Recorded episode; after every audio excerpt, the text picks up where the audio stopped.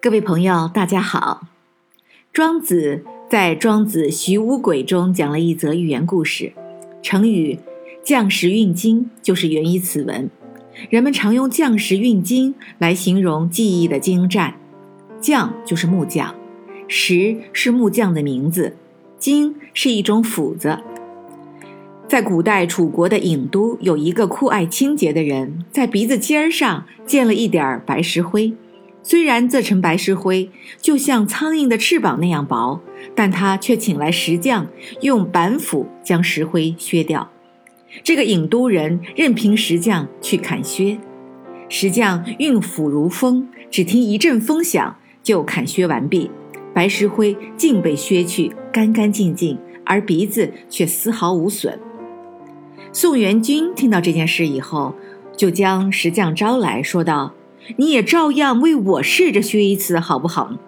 石匠回答说：“我的确曾经是这样砍削的，但是让我砍削的那个人已经死了很久啊。”这是庄子在路过惠师墓前讲的这则寓言。在这则寓言里，表达了庄子对惠师的缅怀。郢都人信赖石匠，才能让石匠砍削自己鼻尖上的石灰。而且能够在石匠的板斧挥动之下做到面不改色心不惊，而正是他的这种完全信赖的态度与完美的配合，才得以让石匠发挥出精湛的技艺，一样削青石灰。这样全然的信赖是事情成功的必不可少的条件。这则寓言告诫我们，做人做事都要以诚信为本，以诚相托，心心相印。寓言同时教导我们一个道理，那就是信赖可以产生力量。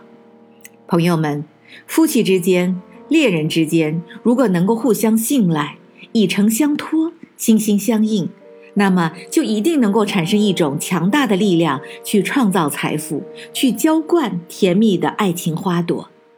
同理，一家企业上下级之间、同事之间，如果能够做到互相信赖，以诚相托，心心相印，那么这种因信赖的产生的强大的力量，一定会在困苦的岁月推动创新图存、锐意变革、做强做大，共享美好的丰收成果。